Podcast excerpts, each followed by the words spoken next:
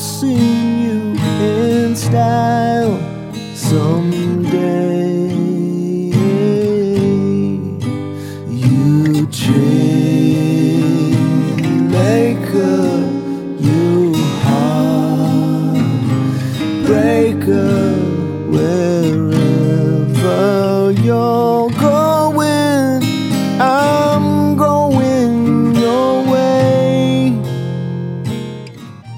Welcome to Divine Through Line. I'm Ma Ananda Srimati, sometimes known as Julie Piatt, and I'm here to share with you musings and perspectives on what it really means to live life divine. Thanks for joining me. On this week's episode, I welcome my own mother, my beautiful mom. She is an extraordinary individual, an amazing woman, and I really feel blessed to have had the opportunity to sit down with her and speak to her about her experience of life. She is now 88 years old, and um, she has been an immense force in my life, in the lives of my children, and uh, she touches everyone that she meets. So uh, let's get into the episode. I hope you enjoy it. Well, it's really awfully nice for an 88 year old lady to have a gorgeous daughter that wants to include her in one of her very, very, very favorite things that she does. I'm really honored, Julie. Well, I mean, one of the reasons why I really did want to have you on is I I wanted to uh, really experience and touch on, um, you know, this this uh, spiritual need and this really human right to honor our elders, to honor those that have gone before us and who really hold the the wisdom of what it means to live a life. So I'm very blessed that you're my mom and that you're 88 years old and that you're still here and that we get to have these kind of conversations. So it was something that I really wanted to do and to, you know, be an example for other people to understand that, you know, the people that have lived, you know, many, many years before us, they have something to share and they have something of value. And I think that our society as a whole is very externally focused and objectified into, um, you know, physical appearance and youth. You know, it's always the fountain of youth, and we're chasing the fountain of youth. And um, I think what we're missing in a lot of areas is really the true wisdom, you know, the true wisdom of a mother, of, of you know, you're a mother, you had five children of your own with my father, with, with dad, with Larry. Um, and now you're a grandmother. How many grandchildren do you have?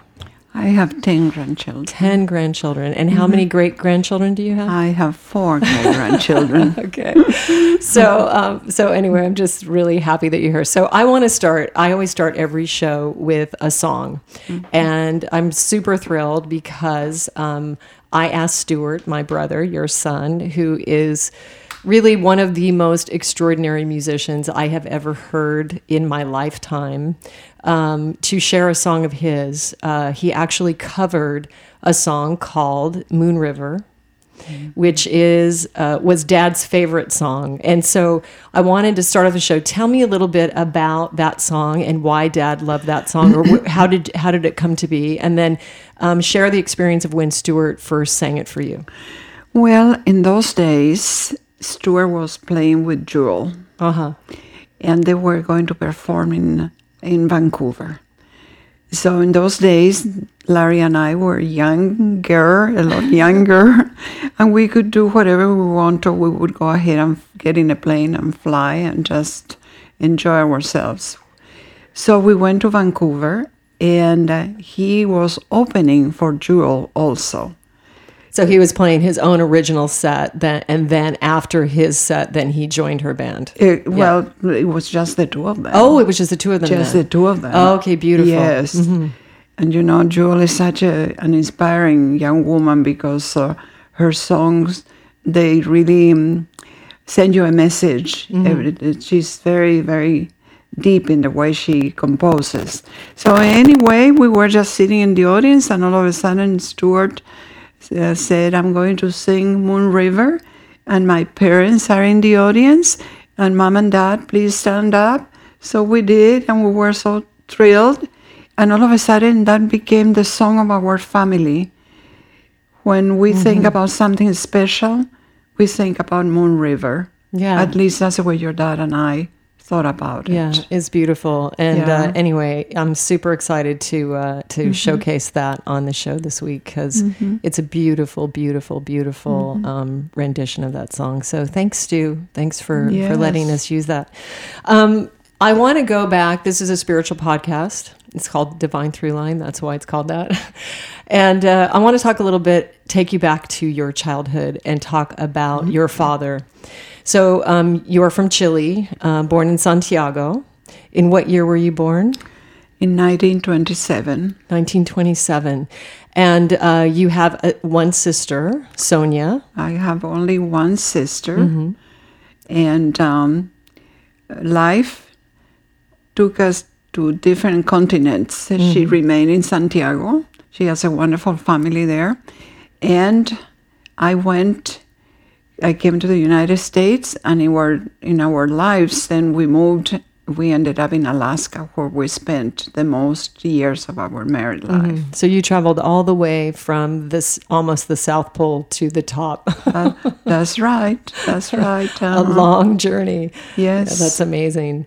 Um, yeah, and so Sonia has six children. You had five children, and it's really beautiful. We have these amazing cousins, and we're very close. And um, it was kind of interesting too because it seemed like you guys sort of had children that mirrored each other. So you would have sort of. I mean, I know with my first cousin Claudia, who's actually uh, an amazing, amazing woman who's just multi-talented and expressed in many, many different different ways, music and and uh, I'll, I can't even mention everything that she's done. But she is a fan of the podcast, and actually we follow each other on Instagram. Um, Well, do you know that the thing that I think that Sonia and I have accomplished, which is unbelievable, is that we have now one, two, three, four generations of families which are intertwined and they know each other, each other. they care for each other.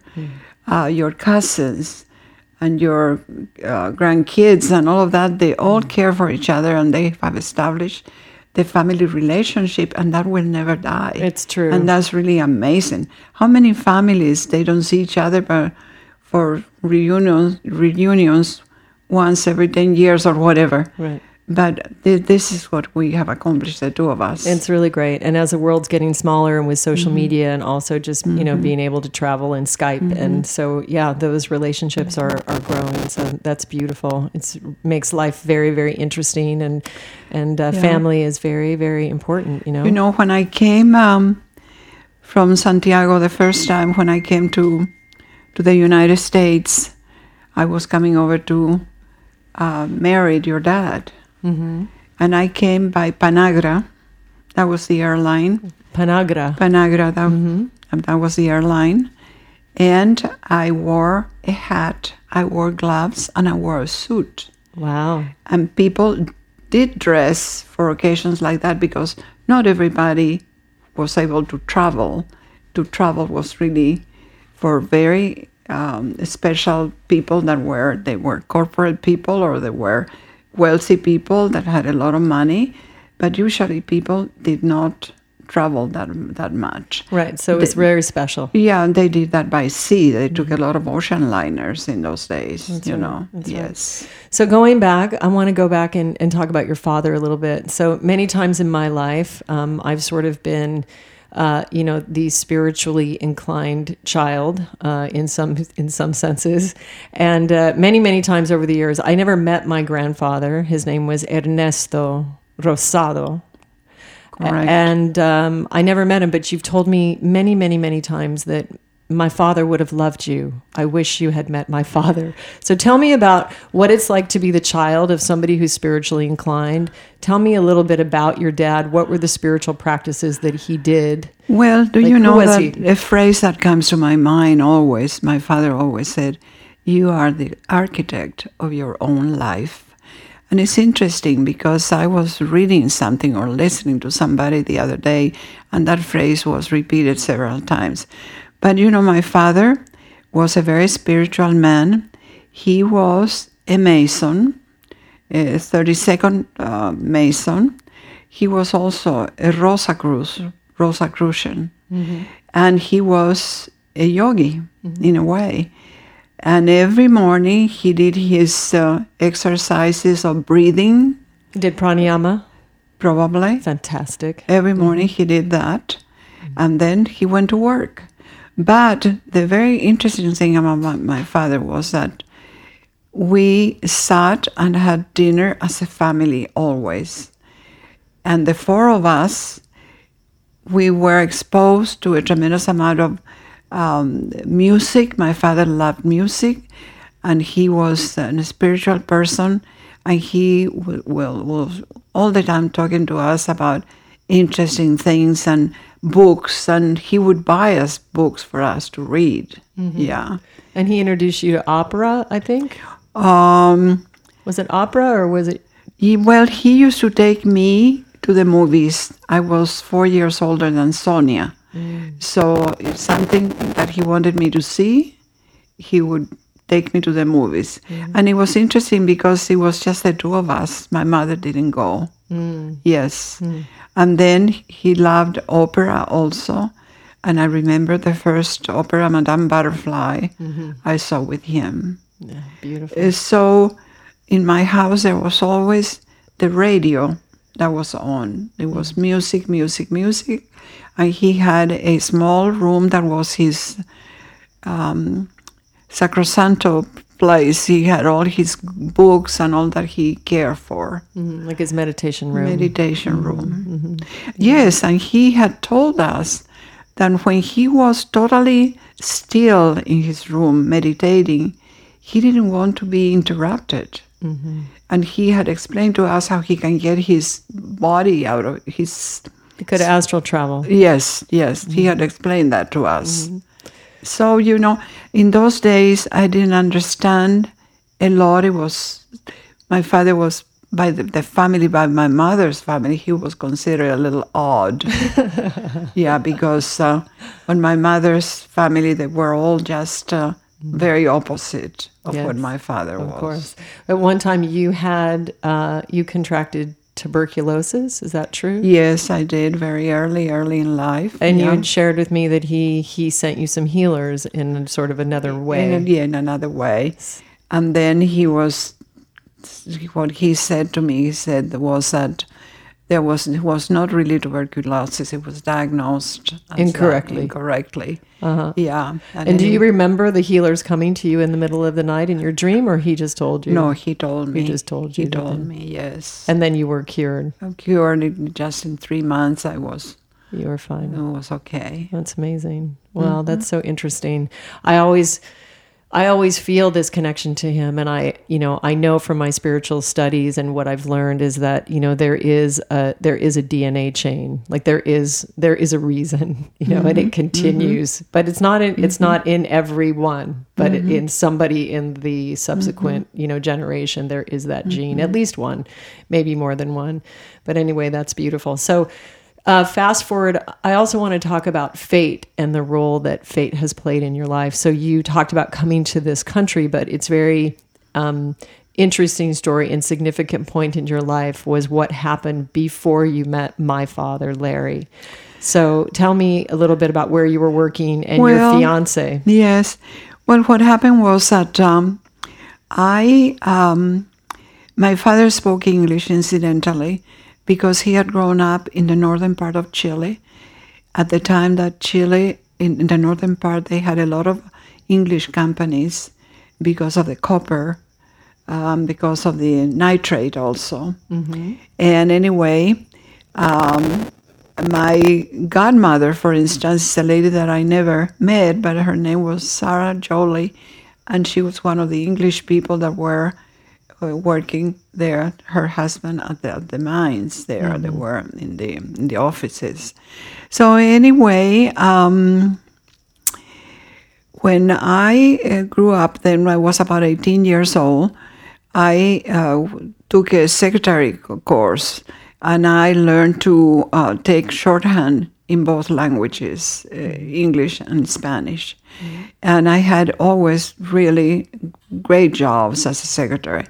And one day somebody told me, or I heard, that um, there was an opening at the Inter American Geodetic Survey that was a mission established in South America to pinpoint areas in which they would eventually be used for the satellites that they put into space that very quickly became obsolete year, years later mm. because they were doing groundwork and mm. that happened in the space you see totally different thing.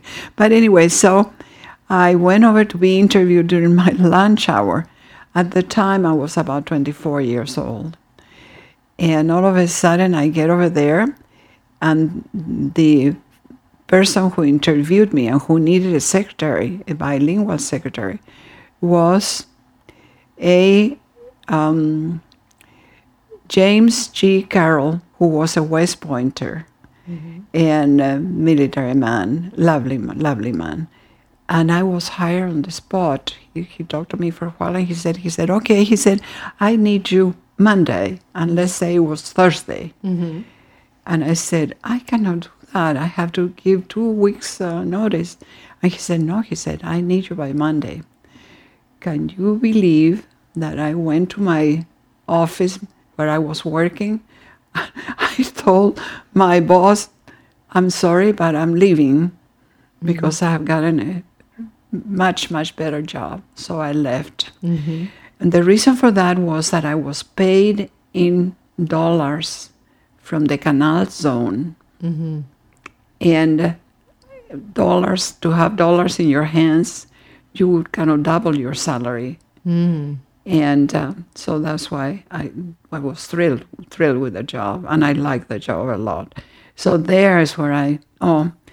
So anyway, I met your dad there, but I'm going to backtrack because I had met another engineer over there. His name was Don, Donald Newberry from Roswell, Newberry. And he was the head engineer over there. And um, we had fallen in love and we were to be married. And everything was set up, everything. And all of a sudden, he was in the southern part of Chile doing some reconnaissance. And they were in this freighter. And they were going from shore to the freighter where they were working from. Mm-hmm. And they were in this boat, and the boat capsized and they drowned. Mm-hmm. And uh, his body, of course, was never found because of the situation that was in the southern part of Chile. Mm-hmm. So, in Santiago, in the meantime, at the main office, they needed somebody to take care of the situation immediately. And your dad was a single, happy go lucky bachelor working in Ecuador at the time. And he had been offered a position to go to Brazil and go through the Amazon there and go into the jungle. And your father absolutely loved that and so on. And he was withdrawn from that uh, operation, sent to Chile in 24 hours, Wow, that quickly. that quickly.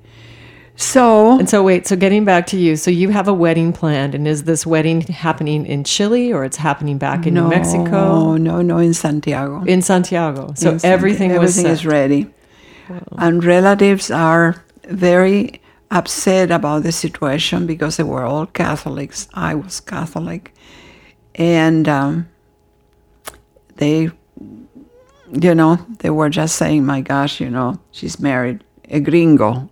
Oh, you Oh, know. you you were going to marry Don originally. Don so you were actually marrying. You ended up marrying two two gringos. You you liked them Yeah, obviously. Yeah, yeah, yeah, yeah, yeah, yeah. Okay. So anyway, I met your dad. After immediately I saw him, and can you believe that I told to myself, I I'm gonna marry this guy.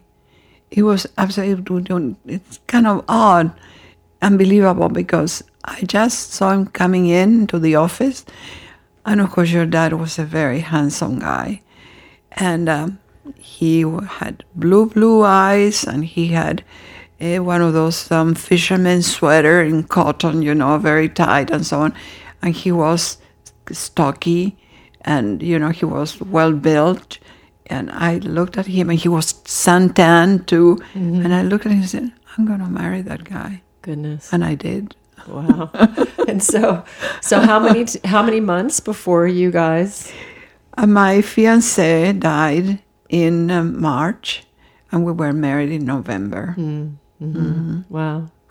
I always when you when I knew learned of this story when I was a child, I always felt so so sad for you that you had to lose something that, that you loved and then very quickly the next bit of information comes in, which is if that didn't happen, then I wouldn't exist. Yes, yes, So- yes, yes. So sort of in a very young age, we we really understood this sort of element of fate or destiny, and it played a very interesting kind of role.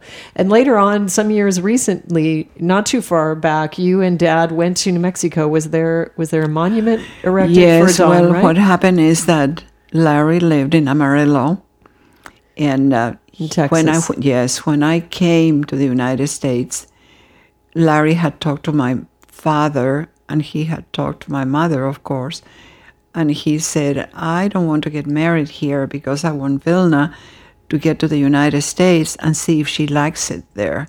If she doesn't like it, she can come back." oh, Uh, so he was very generous in that way and very wise. right. And I arrived in Amarillo, Texas by Panagra Right. I'm sure you guys are all familiar with that airline. yes, with my little hat, my gloves. And as I get out of the car, Larry went to meet me at the airport. And as I got out of the car, this sweet looking woman with red, red, red hair came running from the. Ah. That's Mom Pearl. That was his mom. That was my grandmother, Mom Pearl, and she had fire red hair. Yeah, she was so sweet. She came running and she hugged me.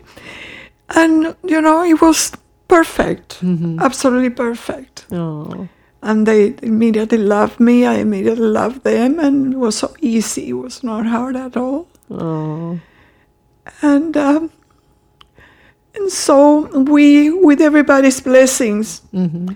then we eloped.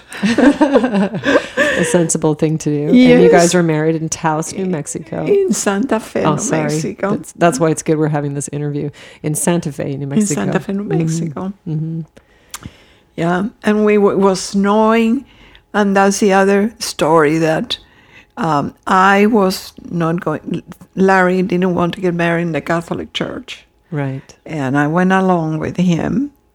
And So, but Dad s- was like Methodist, or was yes, he? They were Methodist. They were Methodist. and okay. he wanted to get married in the Methodist church. And I, and my thought was, you know, if I'm coming into this country, and I'm coming into this lovely family, I'm just going to adapt. You know what I mean? It was Sure. inside of me. I'm not going to Uh, rock the boat in any way. I'm just going to be part of them. That's what I wanted. Right. So we arrived in Santa Fe and we had reservations at the Hotel La Fonda, mm-hmm. which is one of the famous and most beautiful hotels in Santa Fe. I think it still exists. Oh, yes, mm-hmm. yes, yes, yes. So, anyway, we went looking for the Methodist church and he was out of town. So then we The talked- minister the the minister, the reverend, was out of town. So then we went to the Episcopalian church, thinking it was a little closer to the Catholic faith. and what happened is there you have to have five weeks in which every week they announce that so and so are going to be married. Uh huh. Well, we couldn't wait five weeks. Sure. And then we ended up in the Presbyterian Church, which is a lovely church near the plaza, and that we have visited many times after we got married. But anyway, so we went inside. The minister was in, and he asked to talk to me alone. And he told me, he said, "Uh, knowing that you're a Catholic, I would like to let you know that these vows of marriage are going to be as bounding as if you were married in the Catholic Church. Oh, that's sweet. Very sweet. So we went to the altar, and there was a, tr- a group of brownies, the, the Girl Scouts, Scouts? Girl Scout girls, Uh-huh. that they were having a session there, and they had two leaders there. So the leaders were our witnesses, and we were married in front of the Girl Scouts. so genius. That's Yes. awesome. And then It's the first time I'm hearing this story. Yes, and then after that, we went to the Hotel La Fonda, Mm-hmm. and the first thing I did is to call my mother and said, "Mom, Mm-hmm. I got married today." Oh, Yeah, mom, that's Mm-hmm. amazing. yeah, Well, it's a, an amazing, courageous, adventurous person that actually leaves their country and moves into another sort of existence and life and culture, really. And you spoke English quite well, but you were quite unusual in, I think, in Amarillo when you arrived. Well, do you know more that um, I spoke English, but then when you get into a conversation in a country, there are so many idioms and so on that, you know, like pull my leg, you know, Right, or something right. like we ourselves have in Spanish. So it took a little bit for me to kind of really get into the swing of the conversation, you know, without any any Right. problems. Yeah. And you've told me in the past that one of the reasons that you had so many children with dad, first of all, you love children. And, um, but you spoke with your sister, with Sonia, and I think you, you, you shared with me that you, you didn't have a family nearby, so you needed to create your own family. So, yes, yes, yes. so I think you did that very well. Yes. well, do you know is that um, we were all the time so we were so happy every time when we knew that we were going to have another. There are so many stories now that you, my children, they tell me that. Did I do that? Did I say that? Sure. that I don't really remember that well. That happens to me today. so don't Yeah. feel bad. They remember everything. Kids have like photographic Yes, memories. So I just ask them now. They're they're sort of the the authority on on all things. Yeah. Okay. So. So fast forward. So you um, you guys have five kids. Um, we grew up in an idyllic place in Colorado. We had horses, we had dogs, we lived in the mountains, and I really credit a lot of my creative um, openness to have have the fact that I was in nature so much. And it started even before we moved to Alaska, even in Colorado. Most of my playtime was out in the forest. And I really didn't have very many plastic toys. I had an abundance of stuffed animals. I really did love dogs very, very much. And I think you guys, um, you know, had a soft spot for me for all of the little sweet stuffed animals that I have, but I don't really remember almost any other toy. So I was always in that creative moment of, of pretending I was actually really in the woods. Yeah. And that was an amazing gift, I think, that you gave all of us in, in having that, that experience.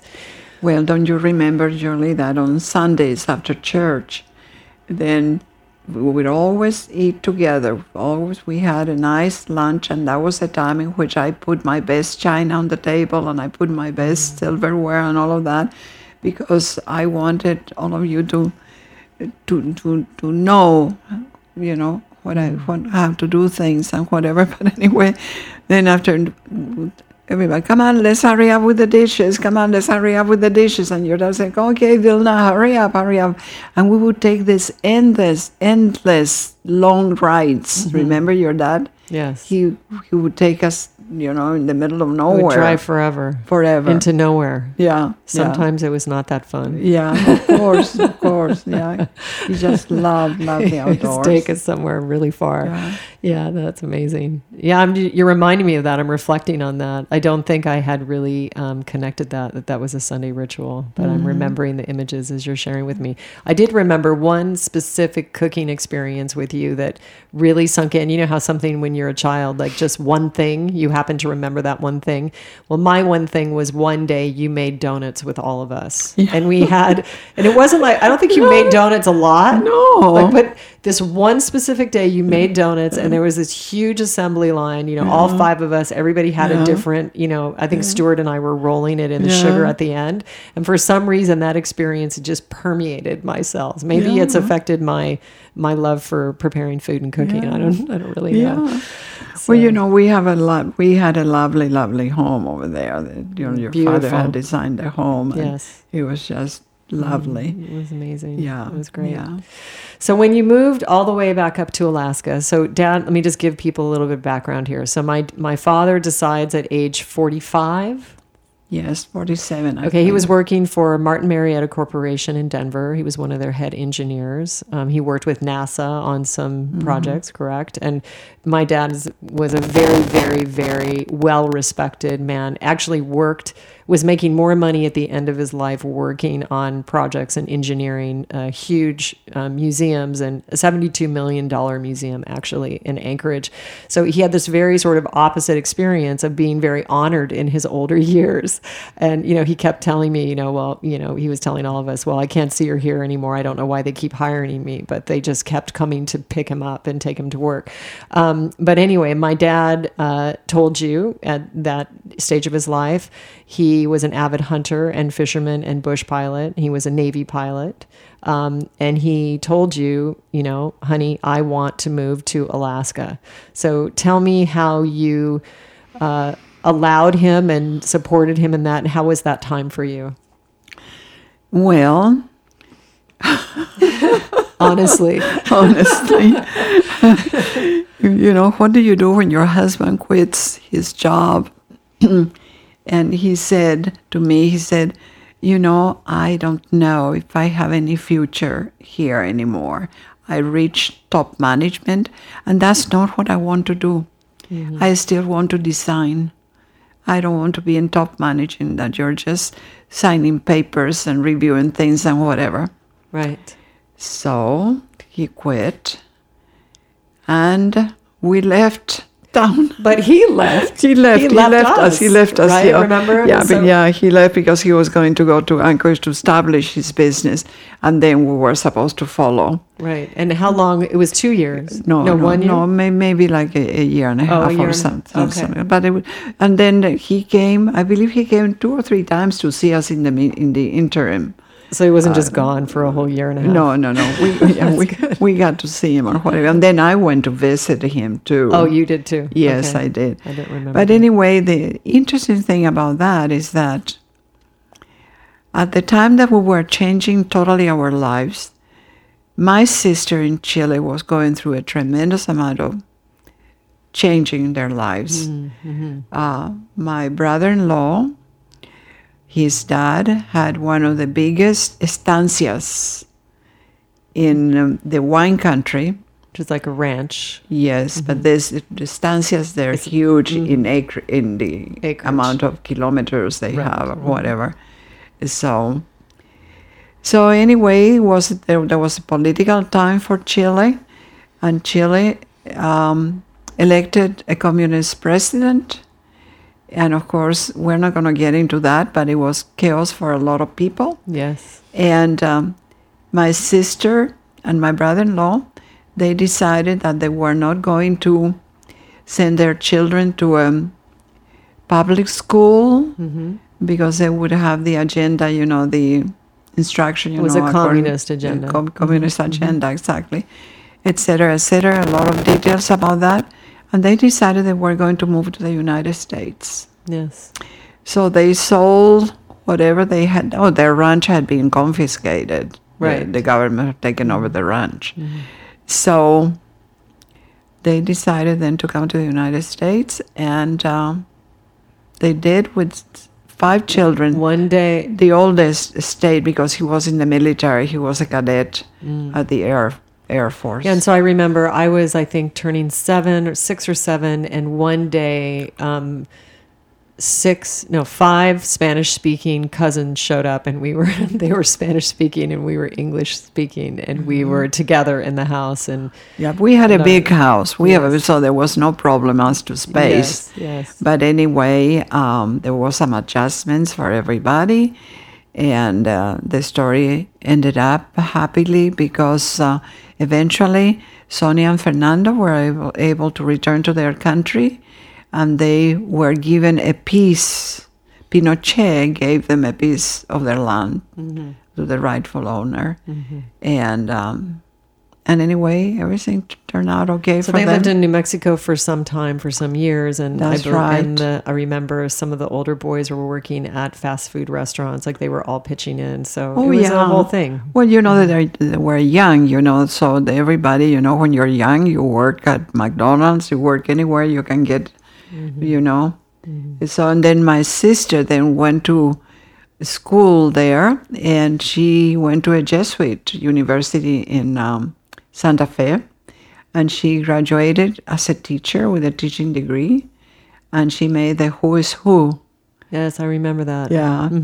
So it was great for my sister, and and then my sister went back to Chile, and she had a wonderful career in banking, mm-hmm. very successful, and uh, so you know, So moving back to um, dad, how lo- how many years were you? Are you guys married? I mean, we were still mar- married. we were married sixty three years. sixty three years. Your dad died 12, 12, 15, yeah, on December 12th. which um, I was informed by uh, the young lady that comes and helps me every morning here in my house that it was the day of the Nuestra Señora de Guadalupe, Oh, Our. Lady of Guadalupe, which I am. I have been a devout all, all my life from Our Lady of Guadalupe. That's right. Mom has uh, actually we would make jokes that you could kneel in any spot in her home because she had icons and rosaries everywhere. So even though you you were not maybe married in the Catholic Church, like you could take the girl out of the Catholic Church, but you could never take the Catholic Church out of the girl. yes, yes. I have always, during my travels all over mm-hmm. the world, I have I've been very lucky that your dad and I traveled a lot. I would go to some place and I would see one of these santos, wooden santos, and I had to buy it, and you know couldn't pass. So anyway, I have a little, mm-hmm. a little of that in me. That's beautiful. Icons. Yeah, lots. You have a lot of that in you, actually, quite a lot. so Yeah. anyway, but anyway, um, so I just want to um, uh, fast forward to you and Dad were married. I think it was your 60th wedding anniversary, and you traveled to Nashville to visit Stuart and Holly and Levi, and you renewed your vows. So tell me about that experience after being married for that many years. And was it your 60th? That was your- my right, 60th. uh-huh. Well, we were invited we, uh, to dinner, and um, I, everybody knew, of course, it was our anniversary. So Holly, Stuart's wife, is a dear, a dear girl, uh, and then I, we had, um, let's see, we had Lexi, another granddaughter, with her four little, those days, three little girls, Three great grandchildren. Three great grandchildren, yes. And then two of uh, my son Thane, Rebecca. Rebecca, and, And Sarah, Sarah. were there because they were able to come to Nashville because they live in Memphis and it's about a three hour drive. Right. So we were all together and we get to, to this particular building that looked like a, li- little commercial. It looked to me in the outside. It didn't look like the entrance to a restaurant. And the Stuart said, Mom and Dad, you just see the light at the end of the hall there. You go all the way over there and somebody will be waiting for you. So we got out of the car and Did everybody. you know you were re- renewing your vows, or this was a surprise? No, I didn't know. It was a thing. surprise. I didn't know a thing. I didn't know a thing. Right. So we arrived there to the end of the hall, to this long hall, and a beautiful lady dressed very nicely greeted us. And they said, Please come this way. And as we enter, we enter into a small room, and they had a beautiful couch with a silk um, shawl wrapped around it. And there was a um, a statue of Elvis Presley. Perfect. Of course. you got to have Elvis at your vow renewal. That's right. and anyway, and we enter, and there was a little tiny, tiny chapel with about three pews on each side. So Larry and I, we kind of looked at each other. And we were wondering, so they sit down. So we sat down. And all of a sudden appeared this lovely man who was a minister who proceeded to welcome us and to tell us that we were there to renew our vows. Oh, it's a good thing was- you guys wanted to. Uh, yeah. Well, you know, we hadn't even thought about it. You know, it was sweet. totally. You know, we were going to dinner, so it was very special. It was very sweet, and the grandchildren participated, Lexi, I mean, uh, Levi sang. And she sang This is uh, Chattanooga Shushu. uh, Chattanooga Choo Choo. Chattanooga Shushu because she just had she had just learned it in school, so so that's what she sang. That's so great. And then Stuart sang Moon River, River. Mhm. and everybody joined him. And then uh, let's see what else we did. That was a little unusual. Uh, and I had a big book of the, all the little girls. Then it was funny because then all of all of a sudden the little girls. It was cold day. They took their their jackets off, and they all had these darling little dresses. They were just really dressed, Bridal dresses. Yeah, Right. Mm. dressed for the occasion. You know, really darling. And so anyway, we um You re-upped. yes, and then the, the the minister said, "It is a privilege for me," he said, because I have never uh, had done the renew the vows sixty years. He said I've done up to 50 Uh-huh. but not 60 So tell me, what is the secret of a 60-year marriage? Oh, Julie, there's, there's no philosophy in it. Right, yeah. It's just you know, Life. It's just life. What do you think worked with you and Dad? What were what? We were so different. Yeah, I I'm relating to that in my own experience. Yeah. So you were so different. so different. So in what ways? Well, in the ways that um, he liked to do things that I didn't like to do. he always went fishing and he always went for hunting during the weekends and and uh, sometimes we were all left alone during, during the weekends and but uh, it was a way of living nobody resented him you Right, know right. yeah Well, and you were always very independent. You had he had his outdoor life, and you had uh, for quite quite some time. You traveled to Hawaii very frequently. You would go there and swim, and Yes, because I had a business. I had started my my boutique, Right, a women's Anchorage. clothing store. Mm, Yes, one of the very nice boutiques in town. I had a wonderful clientele, and then for buying trips, it was very easy to go to Hawaii because Western Airlines had what they called the triangle. right. I remember. Yeah. Uh-huh. And the triangle was Anchorage, Los Angeles, Hawaii, and, then, back, back to Right. Anchorage. And that was really coveted because when you're in Alaska and there's no sun for so many months Yeah. that you're you're just dying to get Yeah. out. So that worked out well, and I mean, I think a lot of people that didn't understand you would uh, would would want to assume that there was something going on in your marriage because you weren't vacationing together all the time. But in fact, that was what worked for you guys. You guys had very Oh, independent. Yeah, I remember calling Larry from Hawaii, crying one day, and, and I said to him, because in, in Honolulu at the time there were some beautiful buys in condominiums. And I said, why don't you go ahead and buy me a condominium? I'm right here, you know, whatever. And then he said, listen, you can go to Hawaii as many times as you want to, and it's going to be a lot cheaper than having a condominium over there right, with expenses and so on. Right. Yeah. And the last thing he wanted to do was go sit on a beach. Oh, yeah. Never. I don't think I ever Yeah. saw him do that. Well, if we, we went together to Hawaii also Yes. with you. I remember. Remember Stuart, we took yes. you on a Yeah, Stuart. that was a really fun and trip. we went together with the three girls also. We went Yes. several times as a couple also. Yeah, we went to Kauai too, and I taught family yoga on the North Shore while it That's right. And we Yeah. were in Napili Shores. Uh-huh.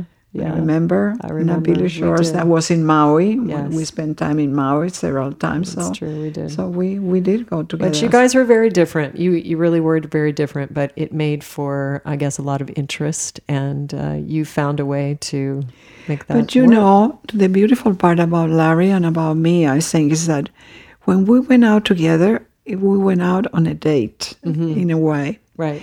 And we always had a real interesting conversation between the two of us. Mm-hmm. Always. There was some subject or something because um, we had different stories to tell each other. Sure. That's beautiful. Yeah. Yeah, and you had five children who you all love Yes. very much. Yes. And so, with a big family, there's always something to talk about. yes, of course, of course. Yeah. Right. That's great. we we had a wonderful life and i look around sometimes and i see some people that were not lucky enough to have a lot of kids and their lives are so limited and so boring at this time because i still here in my little place here I still have exciting things that happen to me mm-hmm. or every other day or some, something is happening with one, one of my children. And I am honored that they want me with them. That's, you know. That's right. I mean, you live here. You have an amazing, uh, amazing uh, guest house that's um, at my sister's property, at Vicky's property in Joe. Yeah. And so Maggie, my niece, is right here, basically in the same area. And really, what what you know what she's done for you and what you guys co-created together is you just reproduced your home in Alaska, but in a in a smaller space. So we're so happy that you and Dad were here, and that now you're here, and um, it's a it's really a privilege and really works beautifully. And you know, I saw a quote uh, on Facebook. Somebody said, put, put on something like, I wonder if heaven has visiting hours. Mhm.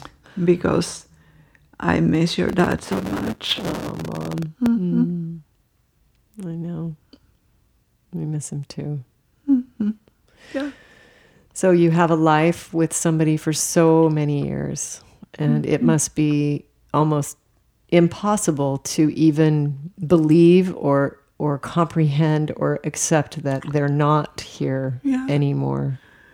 You know. Well, you you don't you will never never never forget them. You know what I mean? These people that you have loved so much and they're no longer with us. You know, Mm-hmm. you just don't forget them, and it's amazing because still, you know, once in a while I turn around because I want to say something. It's totally, you know, Mm-hmm. Natural. natural. yeah. Sure. hmm but uh, but I want to understand more that uh, that we will be together. Yes, you know, yes. this is this is the Beautiful. this is the the job right now that uh, surviving spouses have is to try to understand that you will be together and mm-hmm. there will be a, a rejoice, you know, a union. Yeah, absolutely. Mm-hmm. Well, and it's an opportunity for you to, and for all of us when we uh-huh.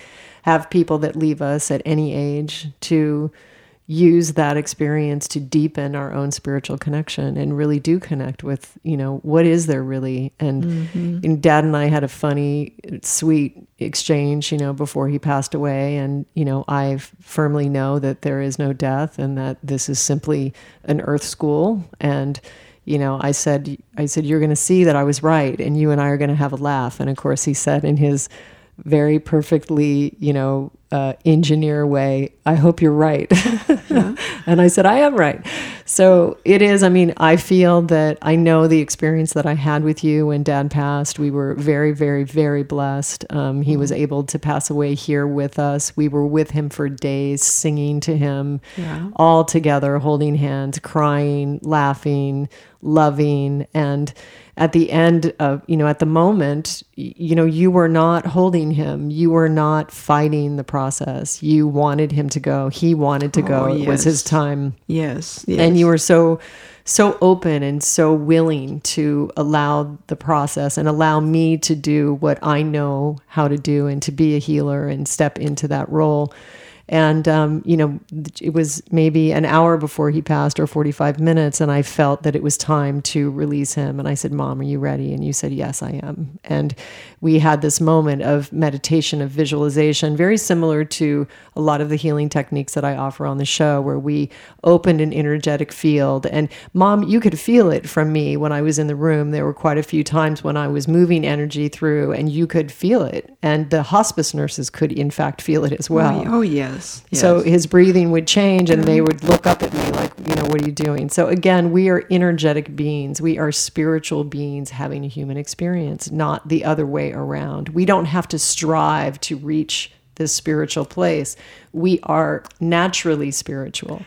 Well, you know, the thing that is so interesting is that your dad, if you would have told him when he was totally whole and healthy, I said, Dad, this is the way you're going to go, he would have said, You're crazy. Exactly. and he went like a prince. He went like a saint, actually, Like in samadhi, actually. No, and this is truly one of the most, maybe the most profound experience of my life was this experience. And, and again, it just shows you, you never know who someone is. You, you just don't know. You can't judge from um, personality traits or a choice of a life or um, you know certain beliefs or choices you know? Um, here is somebody dad and i were very very different in our relation to life in the way that we responded to life. And we connected over some things that we both enjoyed like construction and building and also music. You know dad loved my music and was very supportive and sweet to me about it.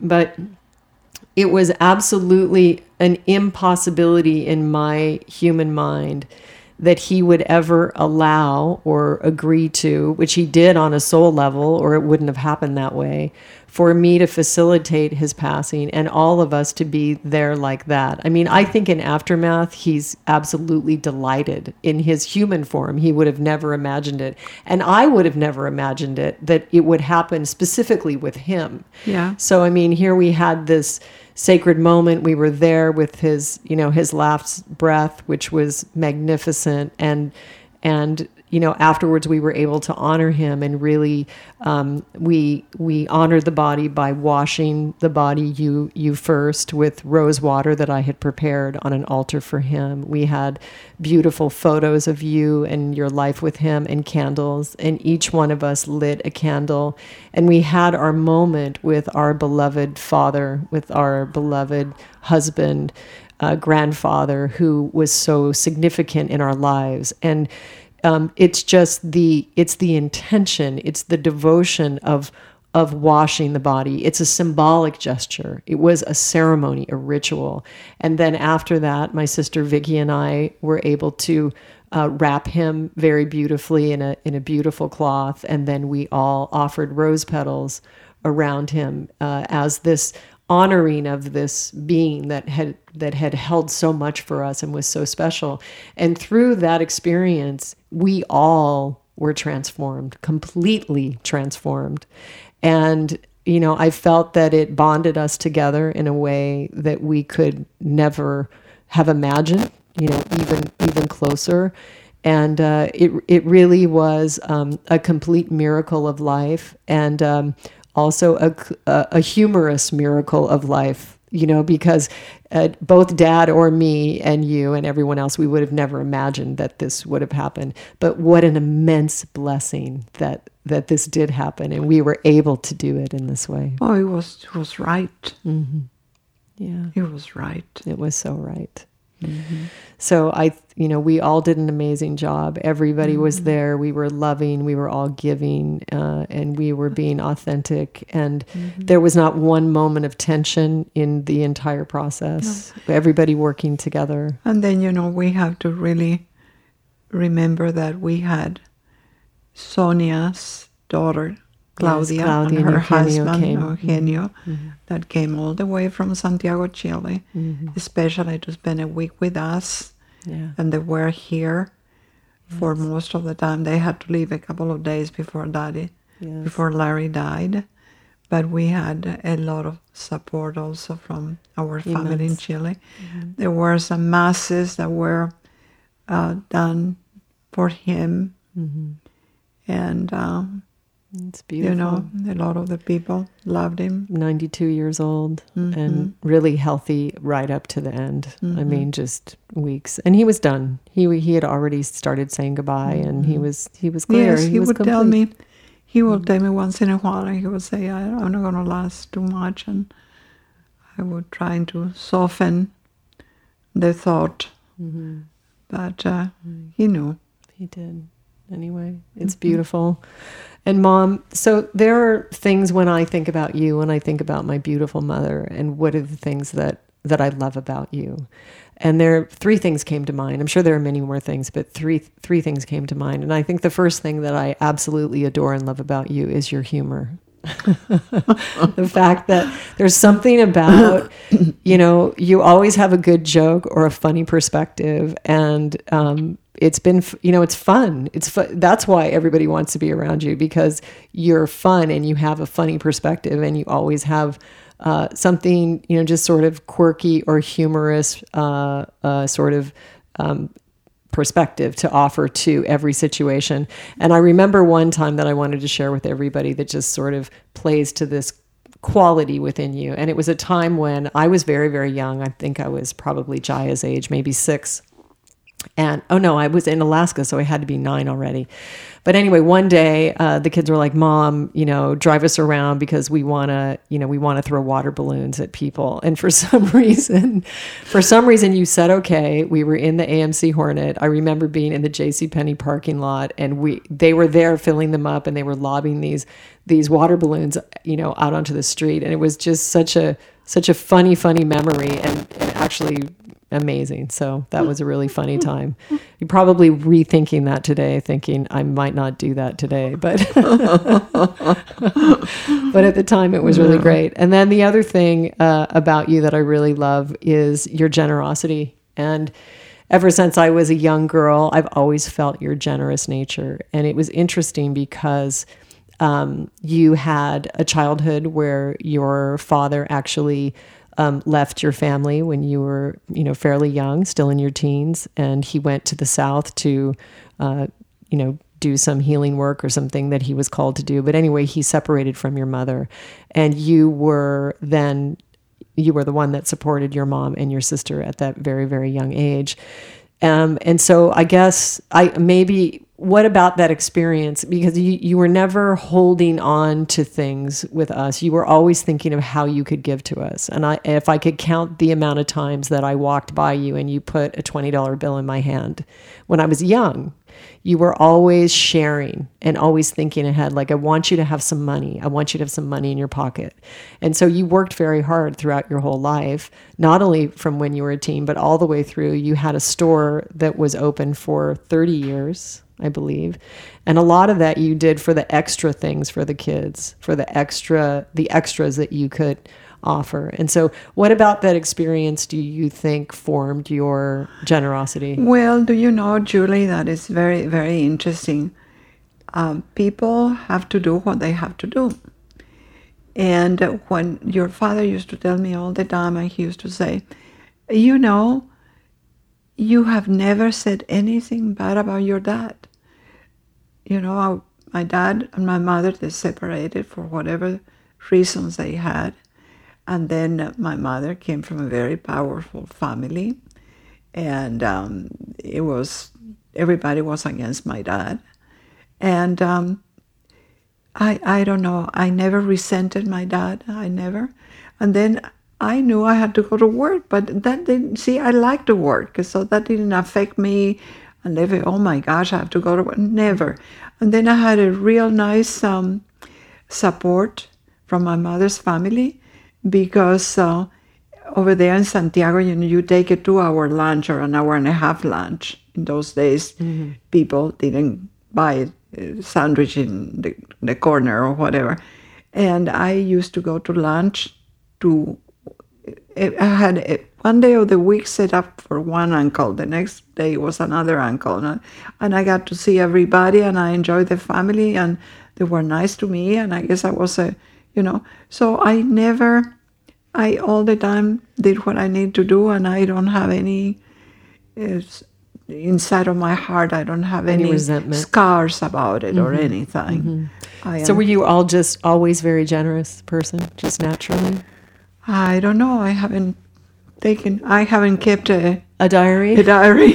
I think you are. I just think you are. I think. I think if you took a kind of a survey of the whole family and even people that don't know you, I think they would remember that about you. Yeah. So it's a beautiful mm-hmm. quality, and I I love it, and mm-hmm. I I feel like I have that as well, and it's a good feeling. Being a generosity is a good feeling inside of yourself.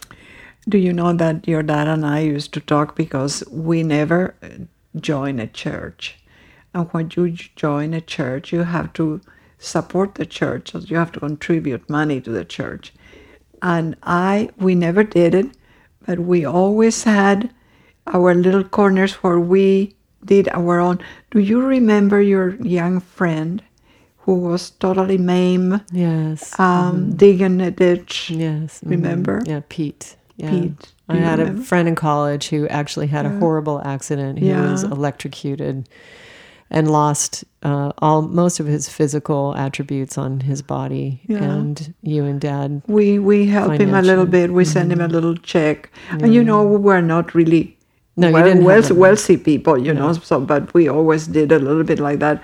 I remember he wrote me a sweet letter saying, "I am taking this only because it's from you," you know, this kind of a a deal. sweet guy. But we always did little things like that. No, you did a lot of things. I mean, you did things too that were out of your comfort zone. You know, I remember that um, um, Stuart being a musician and young, and we moved to Alaska, which you know was a very sort of mixed race, diverse community, and he was um, in a band with all African American guys, and you know jamming here, and you know this gig and that gig and this gig, and one of the boys um, actually uh, got in trouble with the law.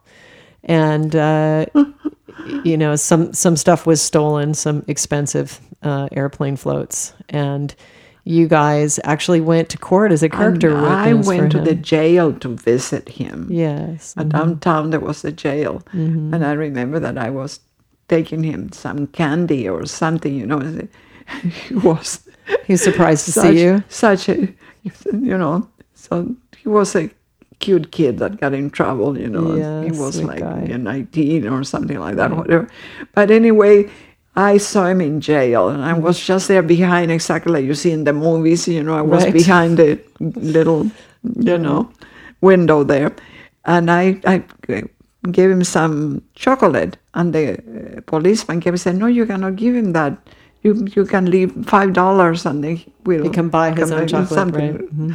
But anyway, it was really funny. Sweet. And your dad writing a letter to the judge and saying, you know, this kid is really a good kid, blah blah blah, trying to. Mm, sweet. And then this kid, every time that he would be in Anchorage, uh, passing through or coming, whatever, he would run over to my store and say, Miss Mathis, hi, how are you? And gave me a big hug. I said, I have to go because they're taking me somewhere. it So was sweet. Mm. funny, you know, funny. well anyway he's good now everything's cool so Oh, he yes. ended up working that out and um, so anyway mom i'm just uh, i wanted to ask you uh, as a a woman of your age with your wisdom, um, if you could share any life perspective with your grandchildren, what would it be, or would it, or are there a few things? Like if you, I just thought I would should frame it. If you're speaking to the grandkids, like what would you share with them as being one that has gone before them? What's important in life? Well, do you know that right now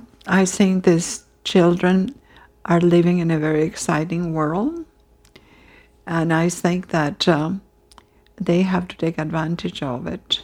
Mm-hmm. You know, they are in a fantastic, fantastic situation, and they are so lucky that they were born in the United States of America. But some of our listeners aren't. They're born all over the world. So this podcast is listened to in many countries. Yes, yes, yes, yes. But do you know that really and truly, just think about all these poor people, the, the refugees that they're coming all over mm-hmm. the world, losing their lives to try to reach Yes. safe heaven. Right. hmm So it's uh, uh, in, in our family, we're lucky that we don't have that particular Absolutely. situation. Mhm. At one time, we have a little exodus when all the Chi- the Chileans were coming from Chile to the United States. Right. It was in a minor way, Right. but I feel sorry every time of I, course. Mhm. you know. Yeah. So you know, I am not. Um, I don't have any any more wise words. Just to love each other, and uh, really take advantage that what this country has to offer. That everybody wants that, and make this country, you know, a nice place for everybody. Yeah. Okay. All right, Mom. Well, thanks for coming on the show. It's lovely to have these moments, sharing life experience, and I hope you'll come back again. You're going to be beginning a new sort of a course of Tai Chi coming up. Yeah. So you'll have to come back and talk to us about the spiritual uh, transformation that happens through that practice.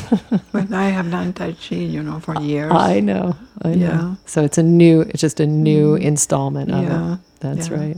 So, what do you find about before we go? What do you find about Tai Chi? How is Tai Chi for you? Well, I don't. You know, I did it at uh, like about uh, for maybe I've been doing it for maybe six or seven years in Alaska, and I had a wonderful, wonderful teacher, and he taught us to use the energy that the universe has for us, and through the energy to apply that to our bodies and make us conscious of all that beautiful emotions and activity that you can really draw from Tai Chi. Mm-hmm. And did you really feel a shift in your energy? Oh, of course, of course, of course.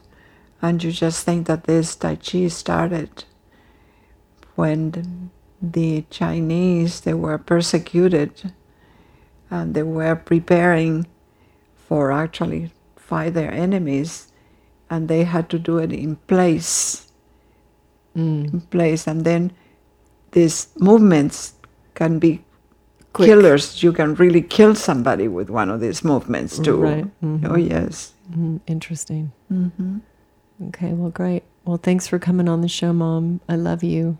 i love you and thank you for having me Glad you're on the planet. and Mom's very facile. She's on Facebook and she's on Instagram, so um, you'll see her on social media. So, Mom, thanks. thank you julie So we're going to go to Little Pine right now. We're going to go up to Moby's restaurant because mom likes it there. It's been like her third time there, I think. So mm-hmm.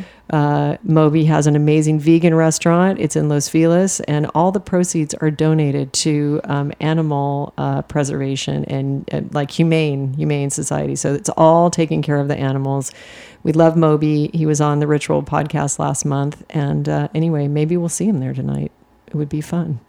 So anyway, okay. Um, until next week, you guys um, be well, and uh, I will see you on down the path. Namaste. If you guys want to find out more about my amazing brother, Stuart Mathis, and listen to more of his music, I highly recommend it. Um, you can find him on iTunes. Uh, that's S T U A R T. M A T H I S. Stuart was nominated for Instrumentalist of the Year for the 2015 Americana Awards. He is on tour with Lucinda Williams currently, traveling all over the world. He is also a member of the Wallflowers. So please do check out his music. Um, you will be touched and moved. Uh, he is just an amazing, amazing musician. Namaste.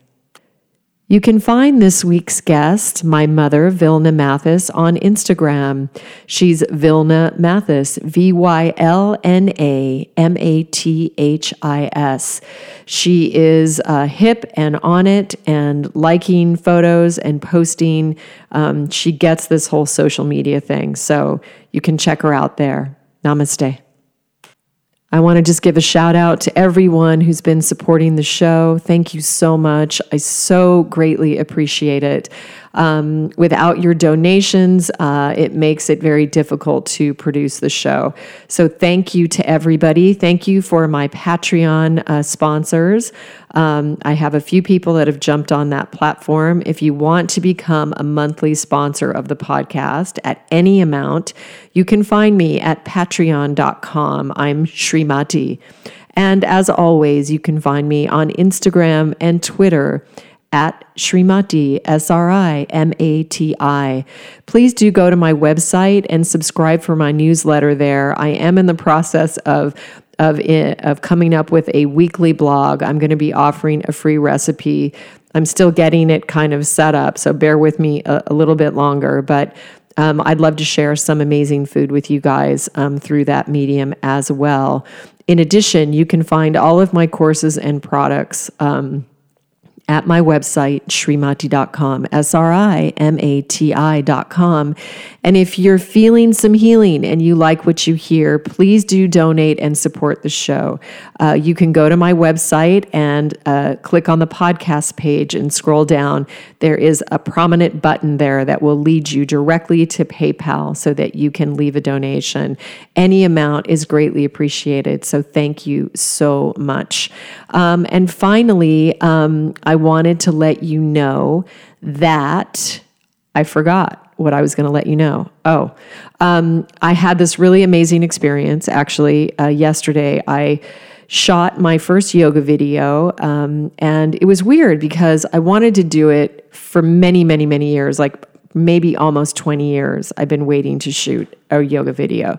And it didn't happen, and my life took different turns. And so I sort of just left it and you know became interested in other things. And i've been baking cupcakes and making food. And now i'm launching divine throughline and doing healing and of course expressing myself musically. And it sort of just hit me very very hard in the last you know six months that really the core of all of these practices is my yoga practice my asana practice along with meditation and pranayama. So just even getting back to creating this uh, video, uh, I was just enlivened and inspired and permeated with this beautiful frequency. And it just reminded me that that's, in fact, where I originate from. It's not like a side adjunct to the other things that I'm doing. So I'm uh, super excited to share my practice with you to start to open my um, myself up to sharing the world of yoga with you in a very personal way and a very authentic way. So anyway, stay tuned for that. It'll probably be you know four to six weeks, maybe eight weeks before I get it um, all produced, but. Um, it was beautiful, and uh, I can't wait to share these practices with you because they literally transform your life. And they will. I always say that yoga, practicing yoga, is the difference between feeling alive and plugged in, or feeling dead and not not plugged in. So, anyway, I'm excited to share that with you. If you haven't already. Um, check out my relationship course on Mind Body Green. I offer an amazing sacred sex um, PDF. Uh, it's actually MP3, sorry. It's an audio that goes along with that course. And Rich and I are sharing our experience on being, like my mom and dad, two very different people. Very, very, very different people. And how do we connect? How do we find the bridge? How do we exist when we really are just so uh, authentically we we originate from sort of a different perspective. So um, you may find that supportive to you. And once again, you don't need to be in a relationship to benefit from that content because really it's an it's really all an inner job. Um, so anyway, check that out if you feel the inclination, if you feel inspired. Um, this week on the healing technique, I'm actually going to share um, a process, uh, an audio support on how to uh, help somebody transition out of this life. So, how do we experience a sacred death? How do we view death as really a birth into another realm? And what are the, some of the things that we can do that are non denominational, sort of across all beliefs and all you know emotions to uh, to really honor the person who has been in our life. So um, if you're interested in that um, check out the other episode. And uh, i'm so grateful for this opportunity to share with you over this medium. So please know that i'm reading all of your emails um, and Thank you for joining me in this exploration of discovering deeper and deeper aspects of our spiritual nature. Once again, we are spiritual beings having a human experience and not the other way around.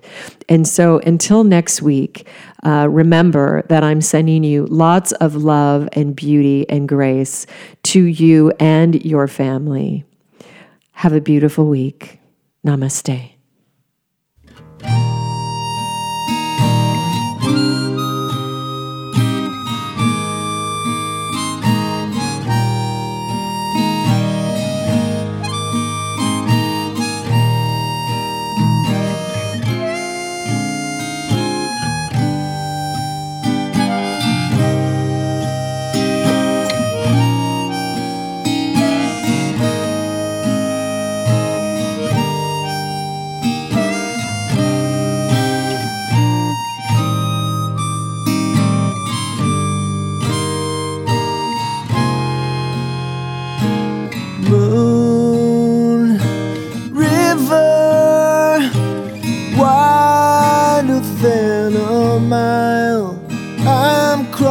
crossing you in style someday.